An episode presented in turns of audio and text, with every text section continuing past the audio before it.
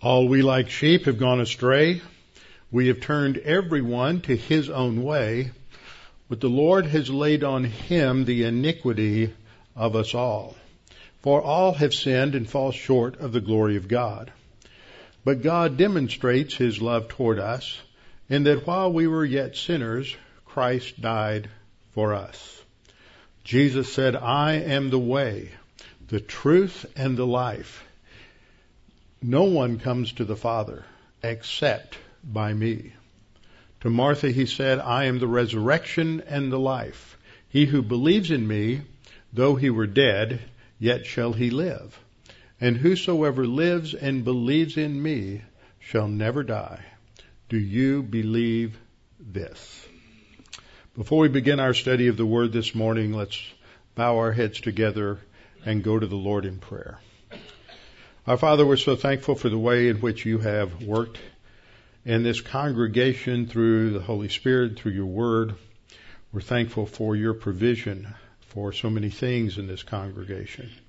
But above all, we're thankful for the folks here who are focused on your word, dedicated to learning your word, growing spiritually, and letting their thinking and their lives be shaped by your word, desiring to enjoy that fellowship, that relationship with you on a day by day basis, recognizing that the only way that we can experience the fullness of our salvation is as we walk with you by means of God the Holy Spirit.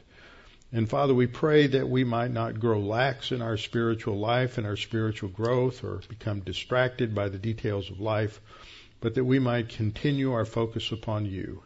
For it is our desire to glorify you in all that we say and do.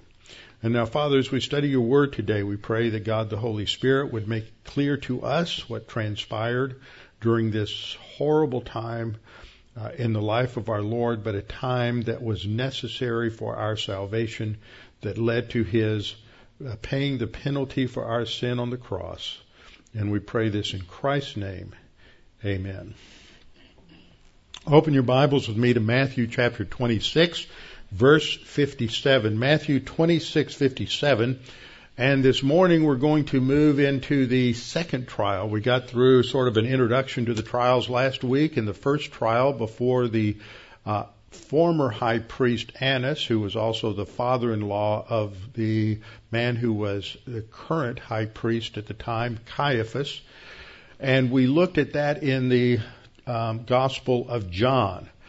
Then today we're going to look at the second and the third trials. The third trial is basically basically a rubber stamp of the second trial, and so we'll cover that rather briefly. Nothing of great significance that's going on there.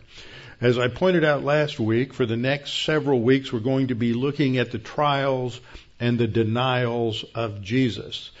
The denial of Jesus here is Peter's denial of Christ, which takes place between the second and the third trial.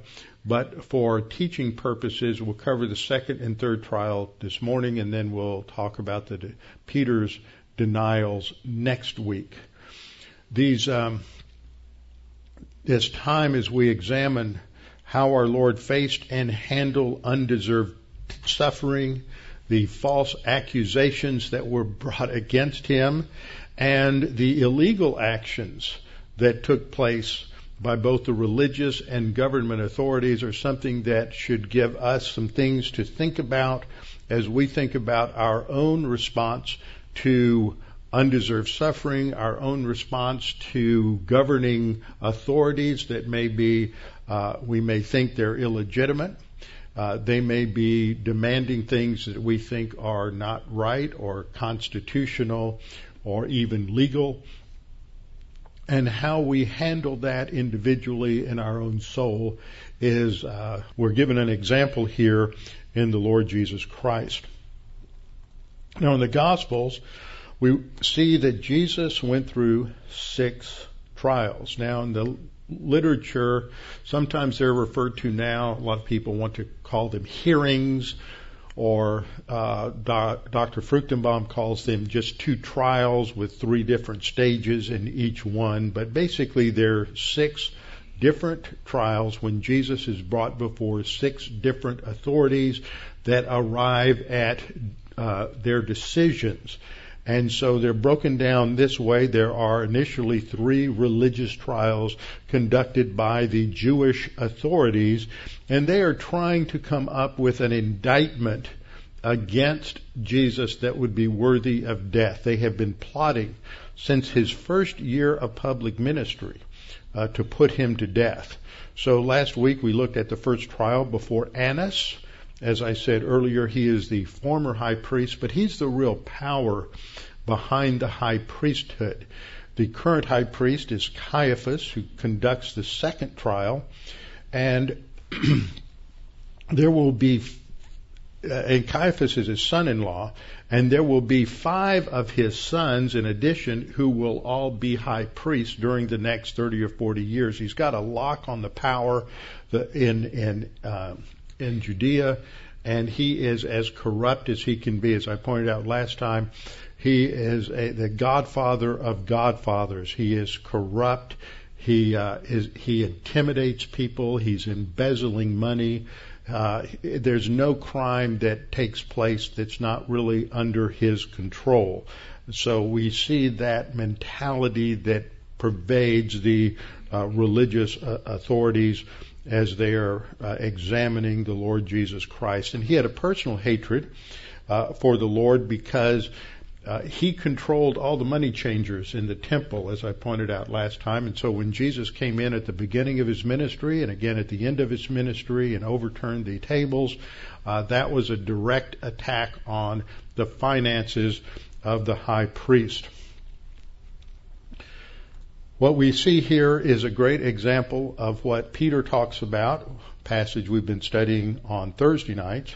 For Christ also suffered once for sins, the just for the unjust. And here we see the just, the righteous one, standing before the unjust and being judged by the unjust ones. And it's a perfect example of how the Lord Jesus Christ was totally relaxed during this time and he, as he was in control, even as these earthly authorities were in rebellion against him and seeking to control things, uh, he was the one who was ultimately in control.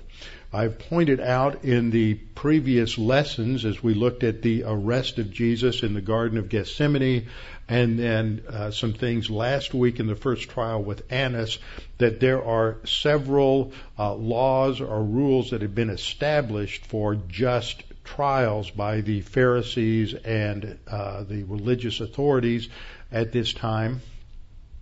And so I want to review those, but I want to make a comment. This, the list of, I think it's 22 that have been laid out by uh, Dr. Fruchtenbaum, who's done a, a, an excellent job in his four volume work on Yeshua, the life of uh, the Messiah from a Jewish perspective, in laying these out. When I was in seminary, I got an introduction to rabbinical theology and the Mishnah through a couple of courses I took under Dr. Allen Ross. Dr. Ross had just returned from Cambridge where he had received his second doctorate, his PhD in rabbinical studies. And I, my term paper for that course was on the uh, ways in which the trials of Jesus violated the Mishnah. This is very controversial. You read anything, you might read some people of a little more, or let, let me put it this way, a less than conservative stance. And they tend to try to say, well, we don't really know if these laws were even in effect at the time, and that's because the Mishnah itself was not codified until around AD 200, so for another 170 years or so.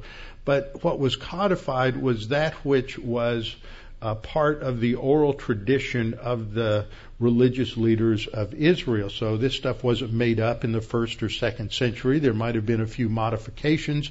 Uh, we don't know, but for the most part, the, that which was codified in the Mishnah had been around for a, a, a long time. Uh, another thing that, that we, we should observe is that several of the things that are brought out by the gospel writers are there to, in order to show that Jesus was being treated in an unjust manner and in a manner that violated these these particular uh, laws and and protocols that were in place. Another thing to point out there is that it's interesting to note that in all of the previous places where the gospel writers talk about the chief priests and the elders and the Sadducees and the Pharisees, that when they, when the gospel writers identify the different religious groups that had it in for Jesus, the Pharisees are almost always mentioned. Scribes were part of the Pharisaical group. All the way up through the arrest of Jesus. But what's interesting is the Gospels never mention the Pharisees again after the arrest. Now, I put all that together to say that it's very possible that the Sanhedrin that met, because they only needed a minimum of 23 people there, and there were 24 members of the Sanhedrin that were Sadducees. So they only needed 23. There may not have been any or only one or two or very few Pharisees present at the trials, which would mean the Sanhedrin, which, I mean the Sadducees, which didn't care about the, the Pharisees, could much more easily just ignore any of the Pharisaical rules and laws. And the group that did survive after the uh, destruction of the temple in 70 AD were the Pharisees, and they really gave birth to modern rabbinical Judaism. So it's very likely that that these rules were in place, but the but the Sadducees just didn't care, and so you have a violation taking place of the protocols that had been agreed upon because once people want to rebel against God and reject God, it doesn't matter what the laws are. They don't care. It doesn't matter what the rules are. They don't care if there's First Amendment rights. They don't care if people ought to be treated with respect. If they are worshipers of God and the truth of God's Word, then they need to be removed from the society, removed from culture, and not have not have any impact. So I've pointed out Here's five rules that have already been violated.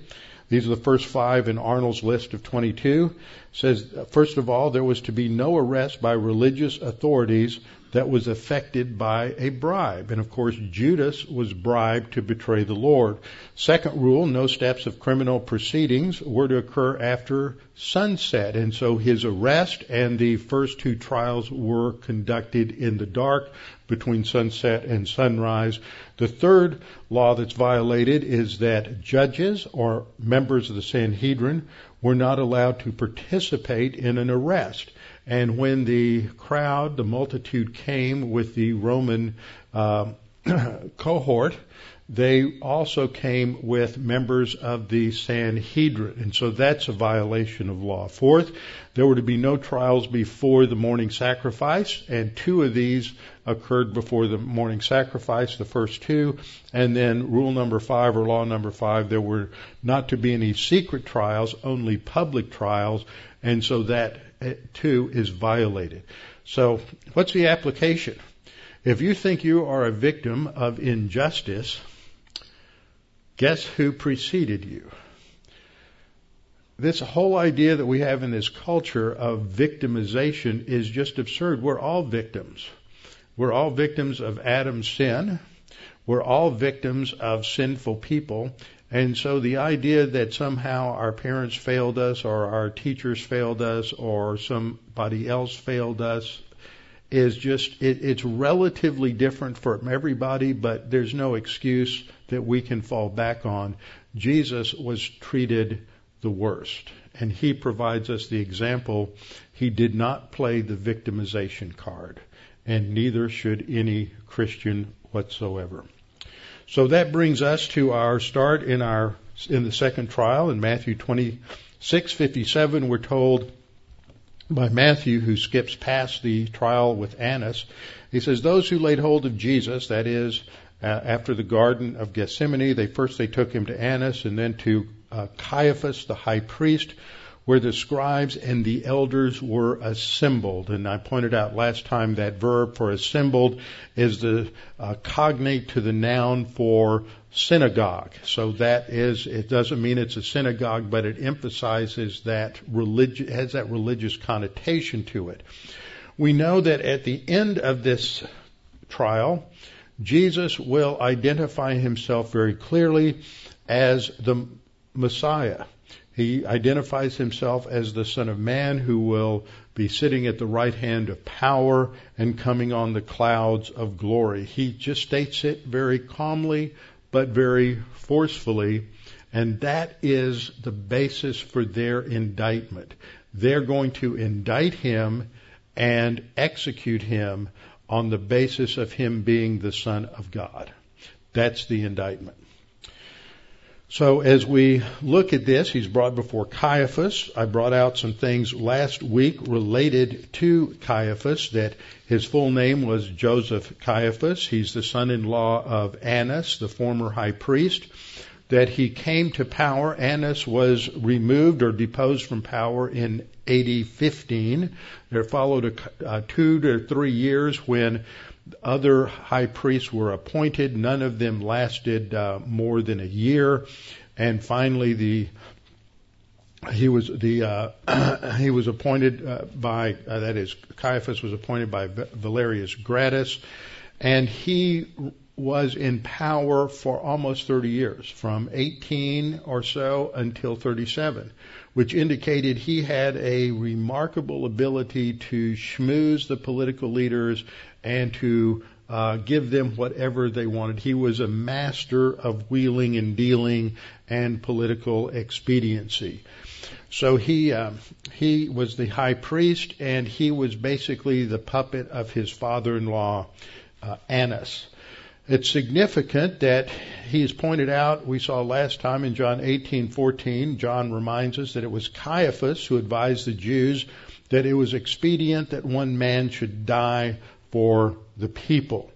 And the picture that I have there is what we believe is the ossuary or the bone box, the burial box of his uh, bones of, of Caiaphas and Joseph.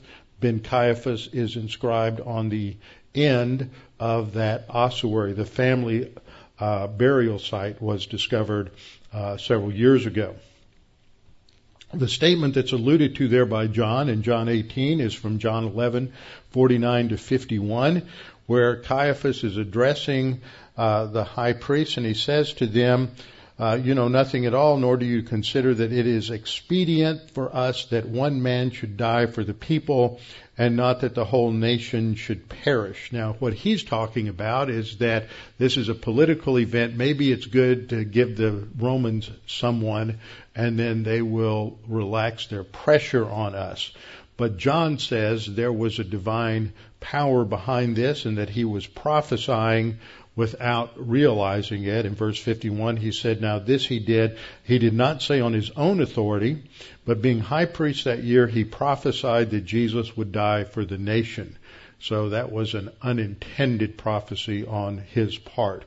So the second trial is going to uh, take place before Caiaphas and, San- and the Sanhedrin, and they're going to meet in the home of the high priest. Now, this was a rather large place because it would accommodate uh, all of these uh, visitors. The Sanhedrin was usually made up of about 71 uh, individuals, and so they could all come in there. They could come in the courtyard. Not, of course, not that many showed up that night, I don't believe and that it is uh, in this home. There was one wing that was where Annas lived, his father-in-law, and then Caiaphas and his wife and family were in the other wing. These first two verses, as I pointed out, gives us an orientation to what happens. We're going to follow two streams of action, one inside following Jesus and one outside following Peter. We're going to focus on what happens to Jesus. In the parallel passages in Mark chapter 14, 53 and in Luke chapter 22, verse 54, we read about uh, their accounts of this time. Mark says they led Jesus away to the high priest. He doesn't name him. And with him were assembled all the chief priests, the elders, and the scribes. Luke tells us this. Having arrested him, they led him and brought him into the high priest's house. But Peter followed at a distance. And then in Matthew 26:59 we read, Now the chief priests, the elders, and all the council, that is the Sanhedrin, that's the literal word there, Sanhedrin, which is the Greek, this, so this is a formal meeting of the Sanhedrin sought false testimony against Jesus to put him to death. So what happens here is that there is a violation, another violation of the law. The Sanhedrin trials were not to be conducted anywhere except in the hall of judgment in the temple compound. So they are not meeting at the uh, legally prescribed location. The hall that is uh, spoken of there was an inner court of the temple and was known as the Lishket Ha-Gazit. It was one of five chambers in the temple court that was north of the court of the Israelites, and it was named Gazit either because it was of hewn stone or because it was cut off. So the root of that word has to do with something that is cut. So it's either referring to the stone that's cut or it is referring to the fact that it was cut off or a distinct location from the other other chambers according to the uh, Talmud. So the Sanhedrin, when it came to meet, was composed, if everyone was there, of 71 members, and it was carefully divided along party lines. 24 seats went to the chief priests, who were all Sadducees. Now remember, Sadducees are the liberals. They're the ones who don't really believe in the truth of the Bible. They don't believe in resurrection. They don't believe in the existence of angels. And so they are the theologically liberal wing.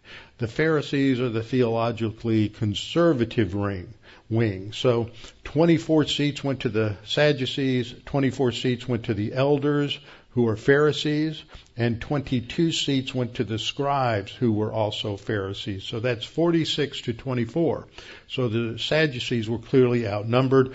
And then one seat went to the high priest, who was also a, a Sadducee. So what we see here is a breakdown. So all they needed in order to pass a judgment in a capital crime was a vote of 23. So they didn't need, really need to have any Pharisees present at all. All they had to do was have all the Pharisees there, I mean all the Sadducees there, and they could easily uh, condemn Jesus uh, to death, or at least recommend the death penalty that would be then taken to the uh, to the Roman authorities. To become a member of the Sanhedrin, the Midrash states that an elder must not be given a seat in the chamber of hewn stone unless he has been appointed a judge in his own city. So he's got to work up the chain of command. He's got to start off as a as a as basically a rookie and get appointed to a political position in his hometown. After he has been there for a while, he can be promoted and given a seat on the Temple Mount. And from there, he can be promoted and given a seat in the hell. Uh, that was another governing body. And from there, he could be promoted and given a seat in the chamber of hewn stone, sitting with the uh, Sanhedrin. So politics then as now played a role in who was actually actually there and actually uh, present. So the Sanhedrin comes together, and in verse uh, 59 we read, Now the chief priests, elders, and all the council sought false testimony against Jesus to put him to death, but found none. Now this is almost a laughable situation because you've got somewhere, I think, between 25, maybe even 40, but probably a little smaller number, around 30, who are gathered together, and they just hate Jesus. They just despise him. They despise what he's taught. They despise his theology. They hate him and they want to murder him. They want him dead and out of the way. They're blaming all their ills on Jesus. And so they have uh, brought together this kangaroo court and they're going to uh, trump up these charges, manufactured charges against Jesus. And yet they're put a little bit off their game because what happened was, if you remember going back to Matthew 20, uh, 26, 1, or the, fir- the first part there, the last part of chapter 25, no, it's the first part of 26, they didn't want to arrest him and kill him during the feast time because they didn't want to upset the multitude. So their idea was let let the whole Passover week get by, and then we're going to arrest and and, and kill Jesus. But what happened was Jesus exposed Judas at, Pas- at the Passover meal with the disciples. Judas knew that he had to leave, that if they're going to arrest him, they had to do it right then, right now. And so he went to the uh, chief priest and he said, We've got to do it right now. And so they were thrown off their game. They thought they had another week, so they know they're going to have to do this right then. They went to, went, probably went to Pilate to get a cohort assigned to them, but then they're running around. We've got to have witnesses. We've got to find somebody. And so they're just, they're, they're off balance. And so Jesus is there, and we can picture Jesus as relaxed. He's in control. And one after another, he hears these witnesses come out who are telling the most outlandish things about what they have uh, heard him say or what they've seen him do. They're telling these stories that have no basis in fact, and no two of them can agree with each other. And they may have had 10, 15, 20 different, and they're just trying to find two that will agree with each other because according to the law, they have to have two witnesses that can agree with each other. And they are just frustrated. It's, it, it's becoming ridiculous. It's a farce and they know it and Jesus sees it and he's just, um, he's just very relaxed. Now this gives us an example of a relaxed mental attitude. I don't know about you, but one of the things that does irritate me at times is injustice. And we see a lot of it in our world today. I'm not talking about the kind of injustice that the social justice warriors are uh, demonstrating about, but the kind of injustice where you have people who are everything from people who are treated uh, wrongly to people who are treated wrongly in courts to various uh, political figures who somebody claims did something, and next thing you know, everybody's throwing them under the bus, and there's no legal procedure, there are no corroborating uh, witnesses. There is uh, a total uh, ignoring of the rule that we are innocent until proven guilty, and so we see this kind of injustice. And I know some of you get probably as irritated at something like that as I do, which means that we've lost our relaxed mental attitude. The Lord maintains his relaxed mental attitude and he shows us how we are to handle it, that he is in control and God is always in control when we're seeing these things happen in the world around us. It may happen at work, it may happen at school. Uh, these kinds of things happen throughout our culture and they're more common. Uh, one test you can take for yourself, just quietly between you and the Lord, is what happens when you sit down and you hear or read some news item.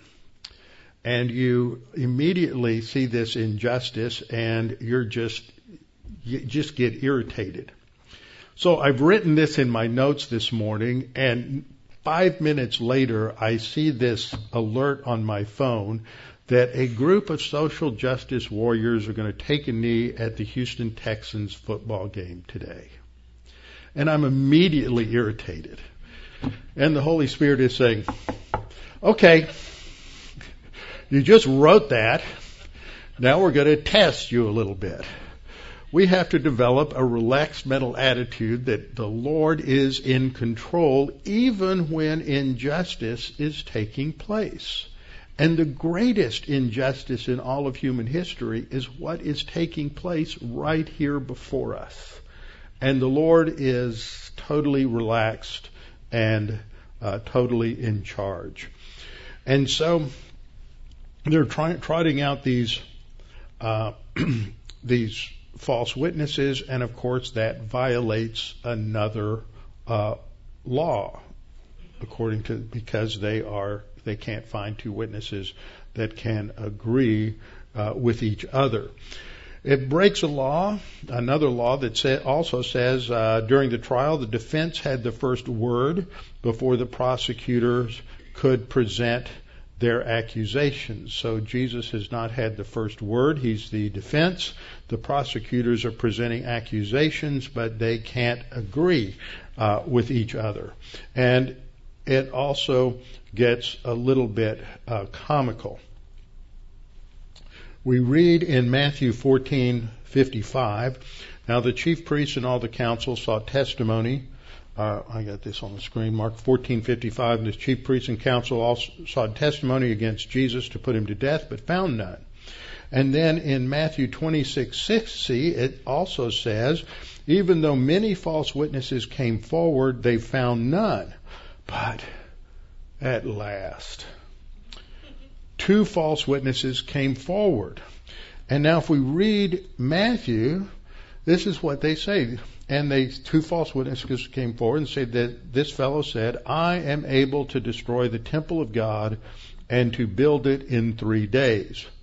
Now, Mark's account helps us to understand the, the conflict and the problem. In um, Mark's account, we read the statement, we heard him say, I will destroy this temple. You see the difference. One statement says, Jesus said, I'm able to destroy the temple. The other one says, He said, I will destroy the temple. So they don't agree with each other.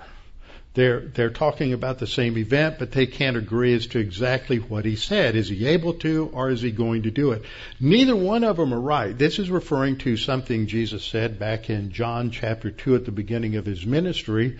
And there Jesus said, destroy this temple, and in three days I will raise it up.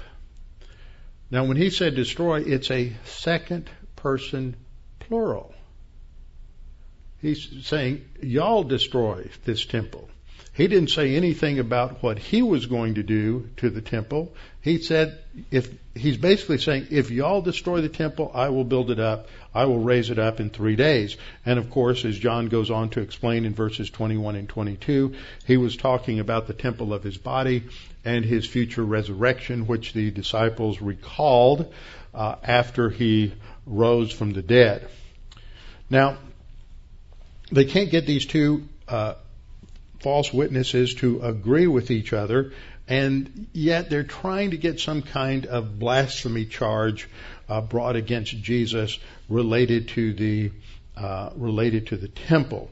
This violates the rule that uh, there had to be two or three witnesses, and their testimony had to agree in every detail. That's based in Deuteronomy chapter 19, verses 15 through 19 where we read, One witness shall not rise against a man concerning any iniquity or any sin that he commits.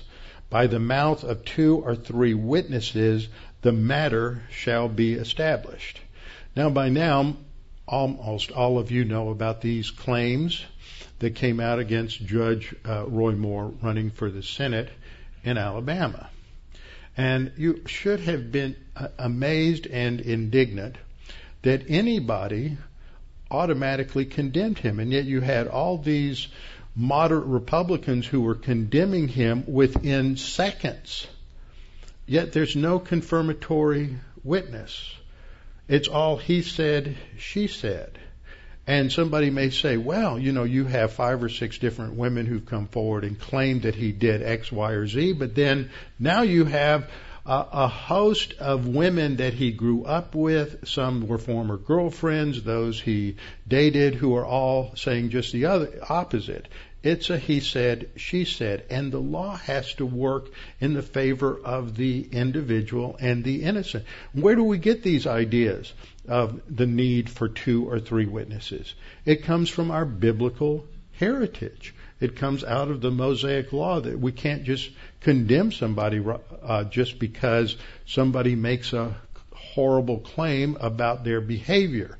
Now, he may be guilty, he may not be guilty, but we have to operate on the rule of law, which says that you can't condemn somebody unless there are two or three witnesses, not one witness of five different acts, but two or three witnesses of individual acts. And witnesses, if you have them in certain situations, can even be scientific witness like DNA or something like that. But of course, none of that exists in this particular case. So we always have to give someone the benefit of the doubt based on the law, unless, of course, there's hard evidence. Even if we know they're probably guilty, that's how our system operates. But apparently, not anymore, especially in a hostile political environment. So they make these various claims, and there's a contradiction between uh, the two uh, witnesses' claims that uh, did he say I'm, I am able, which is his potentiality, or did he say he would destroy uh, the temple? So they can't get him to agree, and therefore they can't come up with some a crime that they could take to a Roman court uh, in order to get the death penalty because at this time the Jews were not allowed to execute anybody on their own. They had to bring up the charges, get the evidence, and then take it to the Roman authorities uh, to get their um, to get their permission. But in all of this, as we sit back and we can chuckle or laugh at the, what the uh, comedy must have been like, trotting out all these witnesses with all these different different um, false claims and manufactured claims about Jesus, one person is not there with a relaxed mental attitude. And that is Caiaphas. As each witness comes forward and fails to corroborate another witness, he's getting more and more upset until finally he, after hearing this and he sees that they're close enough, let's just make it work, even if it violates the law. And so he's going to enter into his own little drama and distract everybody from the legalities and assume that they have said the same thing. And so he jumps up and he says to Jesus, Do you answer nothing? Aren't you going to say anything? Because throughout all of this, Jesus is sitting there calmly and quietly and never says anything. He's probably chuckling a little to himself as see the frustration mount. And so he is going to call upon Jesus to say something. Now, this again is a violation of the laws related to evidence. He, no person was to uh, no accused was to testify against himself. This was to avoid two situations. First, that if a man was uh, wanted to have suicide by government, he couldn't confess to some crime that was a capital offense. And second, somebody could not, so somebody could not uh, twist his words and pervert justice in the trial. And what we see is that Jesus exercises his civil rights. Now, this is important to see here is that Jesus operates within the law. And we have a lot of discussion about what do you do when the government is outside the law. And this government is clearly outside the law, but Jesus stays within the law and he is using the law in order to expose what's going on. Now, the end result is going to be the same, but he stays totally within the law. He keeps silent, and this uh, angers Caiaphas even more. And so Caiaphas probably screams at him, I put you under oath by the living God. Tell us if you are the Messiah. Christos is the Greek translation of Messiah. I like to keep it in terms of the, the Jewish term because that really focuses us on the issue. He says, uh, Tell us if you are the Messiah, the Son of God. Now, we need to stop here just a minute, maybe slow down and understand what's going on. Jesus is indeed the Messiah. He is going to answer in verse 64 and say, It is as you said. Now, that comes across a little awkward for us. What does that actually mean? And, and you may remember a time in recent years when there was sort, sort of a slang that if somebody said something and we agreed with it, we said, you said it. And what we meant by that was, I agree with you. Well, this is the idiom of that day also. And that's exactly what Jesus says. If we look at the Greek, is he just says, you said it. In other words, you're right. And that's what that idiom means. So he is agreeing that he is the Messiah, that he is the God anointed and appointed deliverer for Israel who was promised and prophesied since the Garden of Eden. He is also affirming that he is the Son of God. Now, this term Son of God is an important term to understand. We think of the Son of God as Jesus, okay? He's the second person of the Trinity. Some people may think of Son of God as God has a child. You may see this in some cults. The term Son of God is not talking about who's your daddy. The Son of God is an idiom that's talking about what is a person's character. So that if someone is characterized by um, by foolishness, then they're called the son of a fool. If someone was a prophet, they might be called the son of a prophet. If somebody is called, is destructive, they were called the son of Belial. If someone is divine, full deity, they're called the son of God so that that noun at the end of the son of phrase is the characteristic or the attribute that is being emphasized. So when Jesus is the son of man, that emphasizes his humanity. When Jesus is called the son of God, that's emphasizing his full his his full deity. So Jesus clearly agrees with him, says, "You said it." Nevertheless, I say to you, hereafter you will see the Son of Man sitting at the right hand of power. Now, that was a circumlocution. The Jews didn't like to say the name of God, so sometimes they would use other terms to refer to God. In the Mark parallel, it's called, it's recorded as Son of the Blessed. It is simply a way of saying, uh, that, I mean, it's the right hand of the Blessed One, simply saying the, uh, saying uh, reference to full deity, to God. And so he's claiming to be the Son of Man, who they will see sitting at the right hand of power. Now that's tying together two important passages. It ties together Daniel uh, 7:14, and it ties together Psalm 110:1 that the Messiah is seated at the right hand of God. So he's clearly making a claim to deity, and they understand it, which is why you get this this reaction of the high priest who uh, tears his clothes, claiming that this has been blasphemy. So first of all, let's look at the background there. What does this term "son of man" mean? This comes from Daniel uh, 7, 13, and 14. There, Daniel has seen a panorama of the future kingdoms on the earth, and at the end of history, there is this scene where the Ancient of Days is seen, that's God the Father, and one like the Son of Man comes to the Father, and he's given the kingdom. That's what's described here. One like the Son of Man coming with the clouds of heaven. That's the same language Jesus uses in, in, as he's before Caiaphas. He uh, he's, he's, Daniel sees him, he coming with the clouds of heaven. He came to the Ancient of Days, and they brought him near before him. Then to him was given dominion and a glory and a kingdom. But what's the next line? That all peoples, nations, and languages shall serve him. That includes the Romans. This is a gotcha moment for Caiaphas because he can look at this and drive this point home that, that Jesus is claiming he's a son of man who's going to rule over the Romans. Isn't that some, isn't he being a traitor? Isn't that um, something that the Romans would be uh, concerned about? But he's going to focus on his claim to deity and claim that that is blasphemy. So, what happens very quickly here are several things. First, the high priest tears his garment.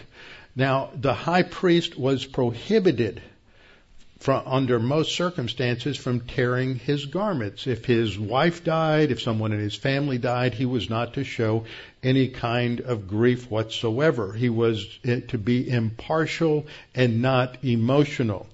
That's Leviticus 21:10 that the, at the end there, the one who is consecrated to wear the garments, that's the high priest, shall not uncover his head nor tear his clothes. He is to be an impartial, unemotional, non-emotional uh, leader. And so uh, Caiaphas violates that, and he uh, tears his probably his inner garments, uh, which would signify that blasphemy has taken place. So Again, we have a violation of the law. The high priest is forbidden to rend his garments. This, of course, is a violation of the Mosaic law as well. So he tears his garments and uh, violates the law one more time. Another thing that happens at this point is that he claims that Jesus has spoken blasphemy. Now, that's a false claim because Jesus has not committed blasphemy. Blasphemy meant that he misused the name of God.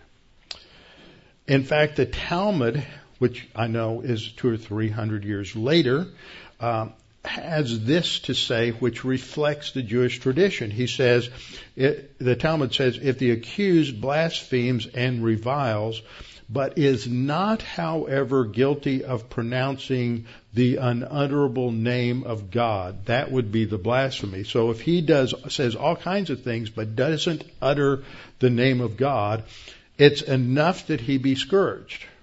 In other words, if you don't, if you, you can say all kinds of blasphemous things about God, but if you don't pronounce his name, you're going to be scourged, but you're not going to be executed. Well, scourging Jesus isn't going to be enough. They want him executed, but Caiaphas has just jumped on this and immediately ratchets it, it, up as if Jesus had committed blasphemy and everybody else is just going to go along with him. This is the height of injustice. And so Caiaphas then will uh, turn uh, to the other high priests, um, to the other chief priests that are there and say, well, what do you think? And so he is calling upon a verdict and they say he is deserving of death. So they've got uh, what they think will be uh, evidence that they can take to the Roman authorities and then they can have Jesus executed. So Again, as they have done this, they've broken uh, the law related to two or three witnesses. They've also broken the law related to a person condemning himself by his own words. And another law that they violated at this point is that the verdict in a capital trial could not be announced at night. And so they've come to this verdict at night. All of this was to avoid any kind of a rush to judgment. Uh, furthermore, according to their laws, another law said that in the case of capital punishment, the trial and the guilty verdict could not be at the same time. Uh, they had to be separated by at least 24 hours. So they're violating that law, and um, then they're they're voting by acclamation, and it was according to law to be done by uh, individual vote count, where they would the youngest would vote first, and then the elders, so that the young ones would not be influenced by uh, their heroes, their the, their mentors w- within uh, the Sanhedrin. Also, it says that they all they all agreed and according to their law, a unanimous decision for guilt showed that the person was actually innocent, that the only re- way they would have a unanimous vote is if there was collusion and if there was something uh, wrong being done, and so uh, that verdict would be thrown out. So there are a number of these different things that happen. And then we learn in verse 67 that something else happens. After they announce that verdict, they spat in his face. They beat him. Mark tells us they blindfolded him and they struck him with the palms of their hands. So this is the second time the Lord is physically abused, mistreated. The first time was the Roman soldier in John 18, and this now is the is the second time that he is abused. But let's let this and this also violates uh, the law. Judges were to be humane and kind. A person who was condemned to death was not supposed to be scourged or beaten beforehand. So this also is a violation. If he was beaten, there were uh, penalties that were assigned to that. If someone hit the accused with their fist, then they would pay a fine of four denarii. One denarius was equal to a day's wage, so four denarii was equal to four days' wages. So if somebody punched you with a closed fist and you were the accused, then they would be fined four days' uh, wages. If they, you, you were more greatly insulted and somebody slapped you with the open palm, that was punishable by a fine of 200 denarii, which is the equivalent of 200 days' wages. So that's uh, almost seven months worth of wages.